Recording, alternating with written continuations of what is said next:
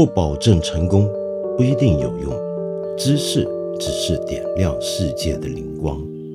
我是梁文道。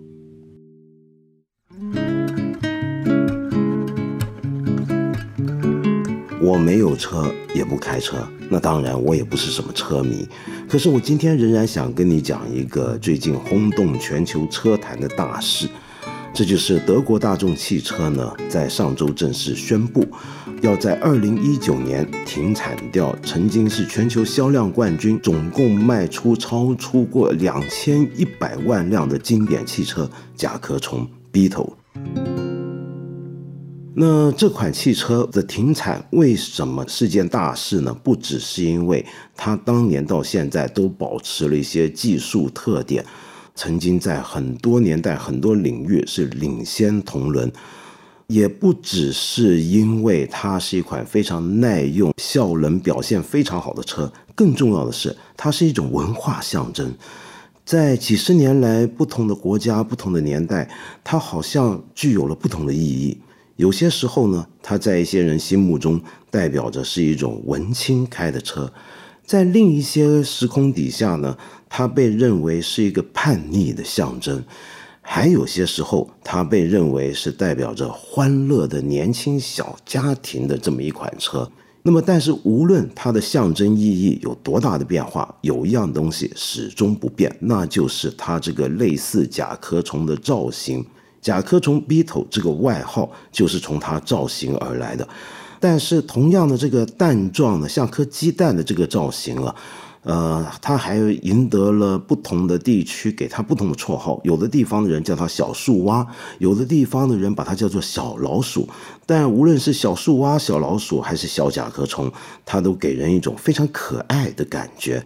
你看看，一九六三年的时候，甲壳虫就有一款广告，就标榜它的造型已经经典到不能再改变的一个地步了。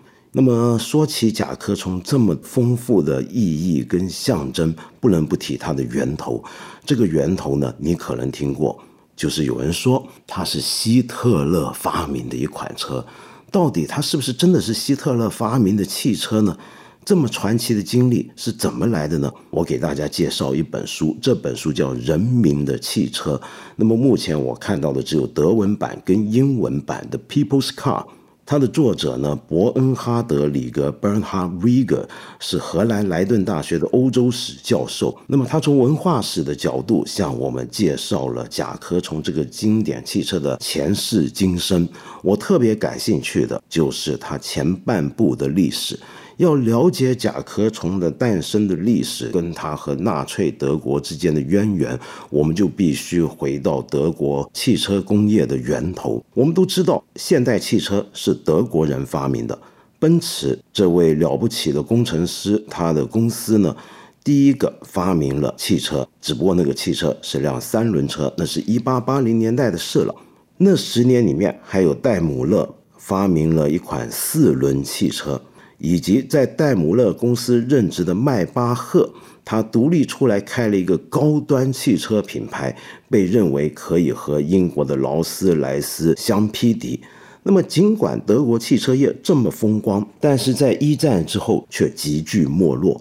那一来是因为经济的打击，更重要的就是他们面对了强劲的竞争对手，那就是美国的汽车了。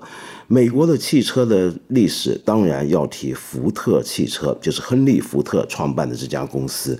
这家公司呢，在一九零八年和一九二七年之间卖出了数以十万计的 T 型汽车。这款车呢，比起德国车，其实没有那么豪华，也没有那么高速。但是德国车拼不过美国的是什么呢？是它的廉价，是它的大量的组装的可能，以及大量生产的效能。T 型车为什么重要？是因为它不只改变了汽车历史，而且改变了整个人类的工业文明。福特首先引进了流水线的生产方式，把工厂变成一个流水生产作业的程序。那么，使得生产一款汽车的速度增加了，成本下降了，而且这种大量复制出来又廉价的汽车，很快就征服了全美国，使得美国率先进入现代世界中的汽车社会。那德国人看到这个情况，当然是羡慕嫉妒恨，很想学一学亨利·福特他们是怎么搞的。因此呢，亨利·福特的自传《我的人生和工作》被翻译到德文之后，立刻成为畅销书。那么，在这个畅销书的无数德文读者之中，有一个人，他是非常重要的。这个人就是希特勒。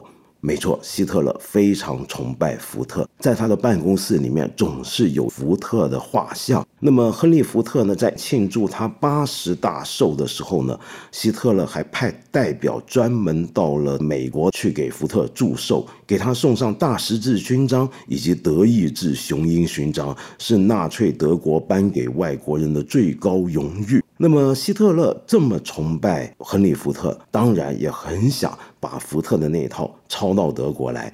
但是在希特勒之前，早就很多德国汽车生产商想干这件事儿，但都干不好。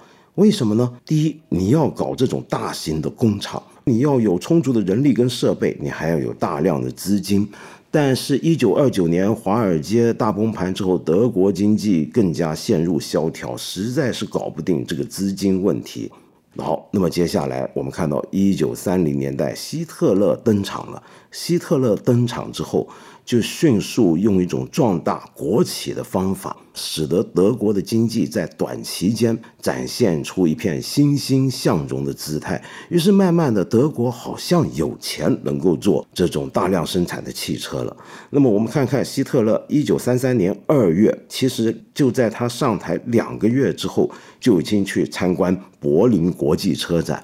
那么一方面显示出希特勒对汽车的爱好，他是个真正的车迷。哎，但是我要补充一句，他一辈子都没学会过开车。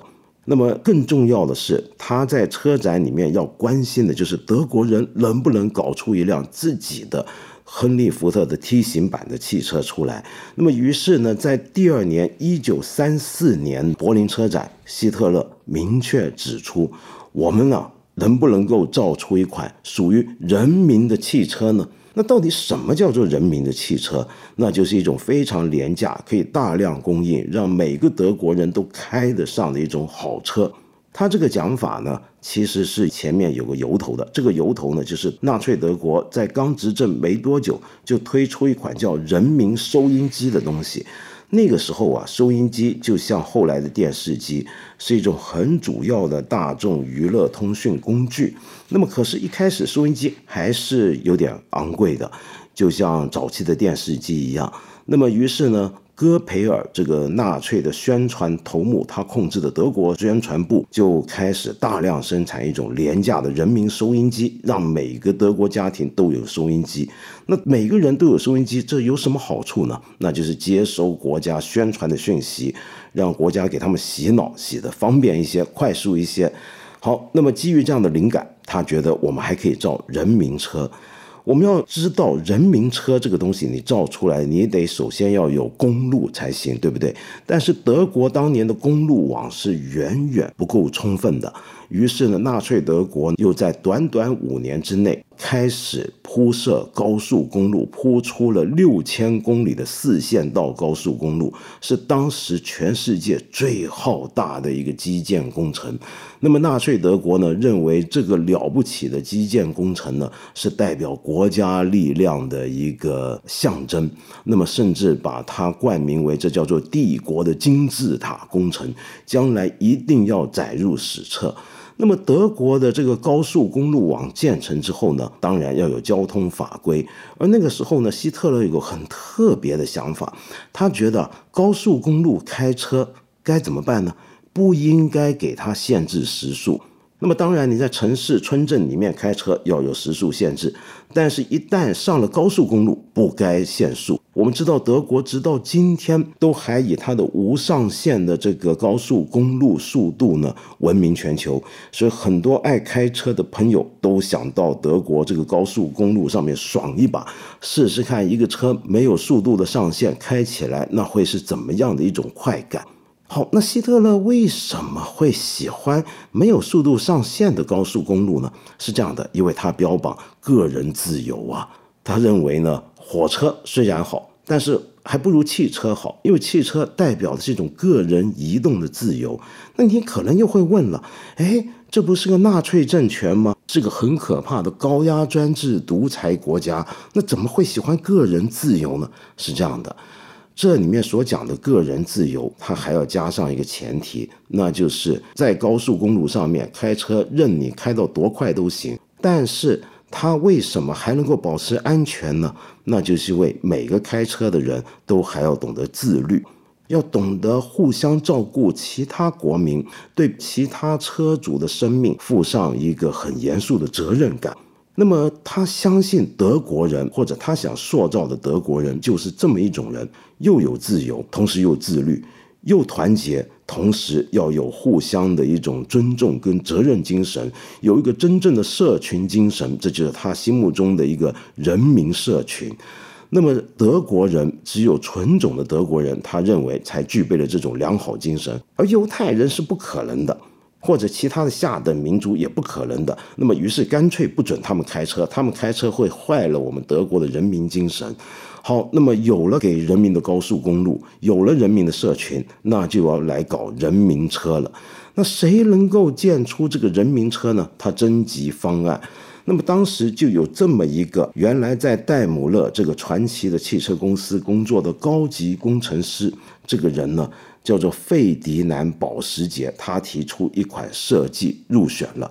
你听这个名字是不是很熟悉？没错，费迪南保时捷以及他的儿子费里保时捷，他们开了一家汽车公司，就是我们今天很熟悉的保时捷公司了。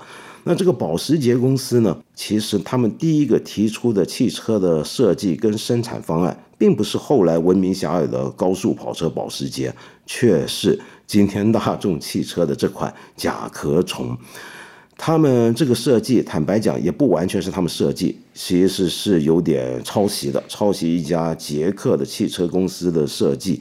但是因为捷克被纳粹吞并了嘛，那么那个公司也被迫要倒掉。那这个设计就在费迪南保时捷手上。那么费迪南保时捷拿着这个设计，希特勒看到，哎，希特勒觉得很好，这个车好，这就是我心目中的人民车了。首先好在哪呢？你看，它两个门，四个座位，前面两个座位是一对理想的德国雅利安纯种的那种金发白皮肤的爸爸妈妈坐的位置，他们呢该生一男一女，这个下一代雅利安好宝宝，那么就坐在车的后座啊，狭窄一点也不怕。所以这个车呢是希特勒理想中的人民车。那么更重要的是，这个车应该是一个可以大量生产、可以很廉价做出来，但是性能又要很好的车，那让每个德国人都能够负担得起。那么希特勒是真心相信德国人呢应该享有很多很廉价的公共服务的，那么这就是所谓的国家社会主义嘛，对不对？比如说，呃，纳粹一上台就为国民提供大量的廉价的度假计划，几乎是国营一个旅行社，来让每个国民都过上能够度假的好生活。那么接下来德国人就该开这个车去度假了。那问题来了，我们刚才已经讲过，要做这种能够大量生产的廉价汽车，要有一个很庞大的生产基地、流水生产线。那这个东西该怎么弄呢？于是希特勒又说了，我们要建造一个汽车城。这个汽车城就是今天非常有名的沃尔夫斯堡，德国大众汽车的总部。整个城市的建造就是为了要搞汽车。那么，于是呢，这个汽车城铺建起来了。工厂有了，设计有了，那就该来造车了。但这个造车的资金怎么来呢？那就要老百姓给钱来买车了。那么那种买车的方法，就有点像今天你买一个只有纸面上的图纸，但是还没有真正建出来的楼花一样。他们买车花。那么当时呢，德国政府的宣传是这样的：呃，德国老百姓可以买一种大众汽车的邮票。这个邮票呢，每一张五块，当时的德国马克，只要存够了九百九十九块马克，你就拿着这个贴满了邮票的存折，可以去换回一部汽车了。你想想看，每个星期存五块，九百九十块钱马克一辆的这个车，你就到手了，你爽不爽？当然很爽！顺带一提，这个车当年还不叫甲壳虫，也不叫大众汽车，不叫 Volkswagen，叫什么呢？叫做力量来自欢乐，一个非常纳粹的名字。有趣的是什么呢？有趣的是，你以为人民群众一定很汹涌的要跑去订这个车吧？其实不，它订单表现不怎么样。为什么呢？其中一个理由居然是德国人对国家没信心啊！你想想看，你要我买一辆车，我现在开始存钱，每个星期存五块换一张邮票，或者这么一个储蓄券。然后等到不晓得几年之后，我拿着这个存折给你去买车，你这个车都还没生产出来，我现在先存钱去预购，我怎么知道你到时候造不造得出来啊？对不对？那第二，他们发现当时纳粹政权的外交政策呢，越来越剑走偏锋，跟很多国家关系搞得很僵，从冷战直接要搞到热战，那么要发生战争了，汽车生产厂还有空给我们造汽车吗？所以由此可见，我们心目中当年的德国人好像都很爱国。那么一喊起希特勒的名字啊，是热情洋溢；但是一说到要自己掏腰包，哇，那还是很诚实的。这个钱包最诚实，还是别搞。由于订单不多，所以这个车呢，一开始的生产计划就遇到阻碍。果然，没多久之后，战争爆发，整个汽车厂迅速改成军工厂。整个沃尔夫斯堡从汽车城变成德国军工生产的一个重镇。那么，原来已经造好的一批这个甲壳虫，最第一代的这个甲壳虫，也就力量来自欢乐这种车呢，迅速被改装成德国军方的军用车。好，但是尽管订单很少吧，那么你看这些德国人很精明，他们猜对了，果然这个车了，你定了，他都不一定会交付给你。没错。很多德国老百姓交了钱要订这个车，没想到这个车没到他们手上，都给派到战场去了。那德国老百姓交给国家的这笔钱呢，那就等于是割韭菜给割掉了，交给国家拿去打仗用吧。那么比较让人觉得心寒的是，沃尔夫斯堡在无论生产这个第一代甲壳虫的期间。还是在二战生产军车的期间，他的很多劳动力都来自于战俘，比如说来自于波兰、东欧等地的战俘，过着的是一种奴隶般的生活，在这里面强迫劳动。那么，而保时捷本人呢，在这个期间也很积极推动生产各种各样的德国军用装备，例如说，在二战战场上面威名赫赫的虎式坦克就是保时捷。他设计出来的，好，那么战争结束了，那你想想看，保时捷也好，甲壳虫也好，沃尔夫斯堡也好，会有什么下场呢？首先，保时捷父子俩都被当成战犯，就被送到法国去坐牢。那么当时法国政府啊提出过一个很奇葩的建议，就逼保时捷要加入法国这边的阵营，那么把甲壳虫的设计跟生产。都带到法国这边来，但是法国的其他国家的汽车生产商不愿意，就觉得这个车这么牛，一进来我们这个出生的汽车产业不就全完吗？不行。那么法国政府无奈的把吞进口的保时捷吐回给德国，而当时占领沃尔夫斯堡的盟军呢，也觉得这个重镇呢不要轻易把它毁掉，让它恢复生产民用车好了。因为呢，战后的德国也是需要经济重建的，否则西方控制的这个西德地区怕会拼不过东德，要想办法给他们制造就业。于是大众汽车就在这样的一个基础上面呢建立起来，沃尔夫斯堡这个原有的汽车城也就恢复到了它汽车城的本来面目，而曾经一度变成军车的力量来自欢乐，就变成一个跟纳粹半毛关系都没有。只剩下可爱的感觉，像个小虫子、小树蛙、小老鼠、小鸡蛋一样的，我们今天所熟悉的这个甲壳虫了。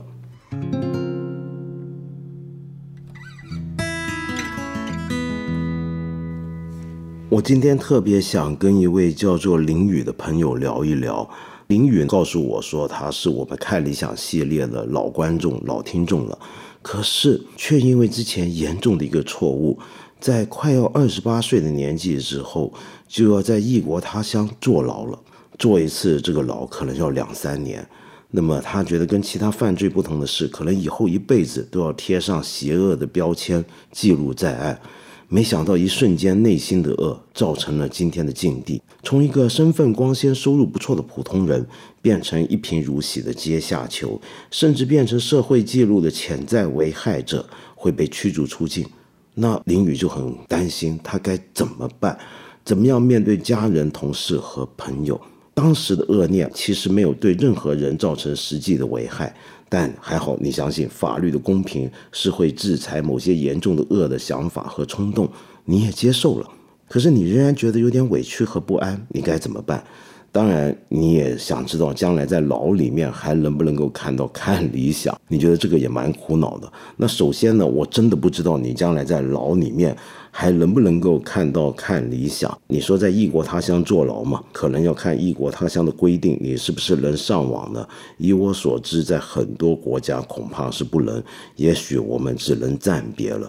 那么至于你是不是？觉得自己有点委屈和不安，因为我不了解你的案情，我不晓得你是不是真的有一些别有隐情，让你觉得委屈。但是，就像你自己所说的，你还是相信法律的公正，而且你也承认了你曾经发生过一些恶念，而这个恶念导致了你今天的下场。我觉得在这个情况底下，你首先要做的就是把握这两三年的时间，好好修行自己。真的要做一个彻底的反省，让自己洗心革面，要去追究一下，到底这一时的恶念是怎么产生的呢？同时，你要知道坐牢不容易，很多人在坐牢的时候不一定会得到一个向善的改造，反而很不幸的，有时候是往下的沉沦。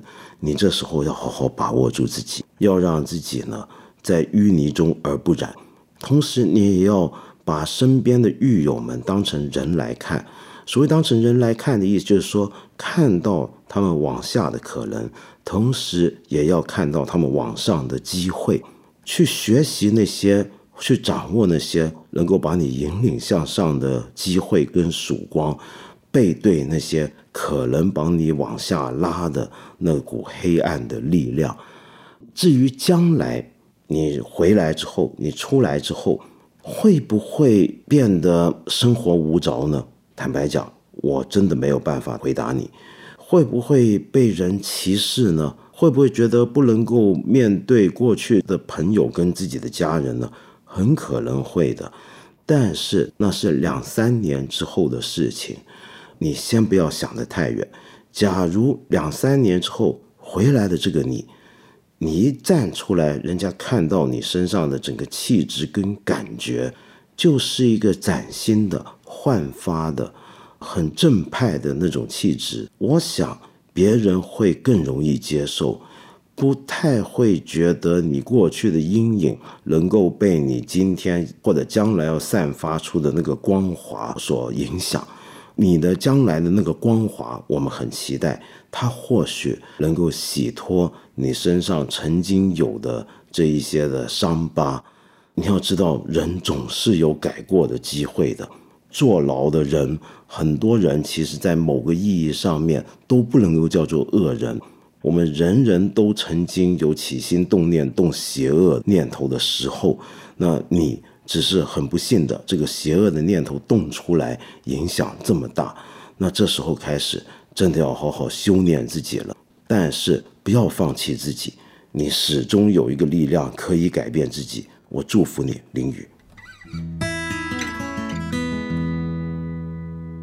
我们八分这个节目每星期三、每星期五都会在看理想 APP 和看理想微信公众号同步更新。欢迎你给我留言，提出你的问题或者建议。我们今天就先聊到这里了，下期节目再接着谈。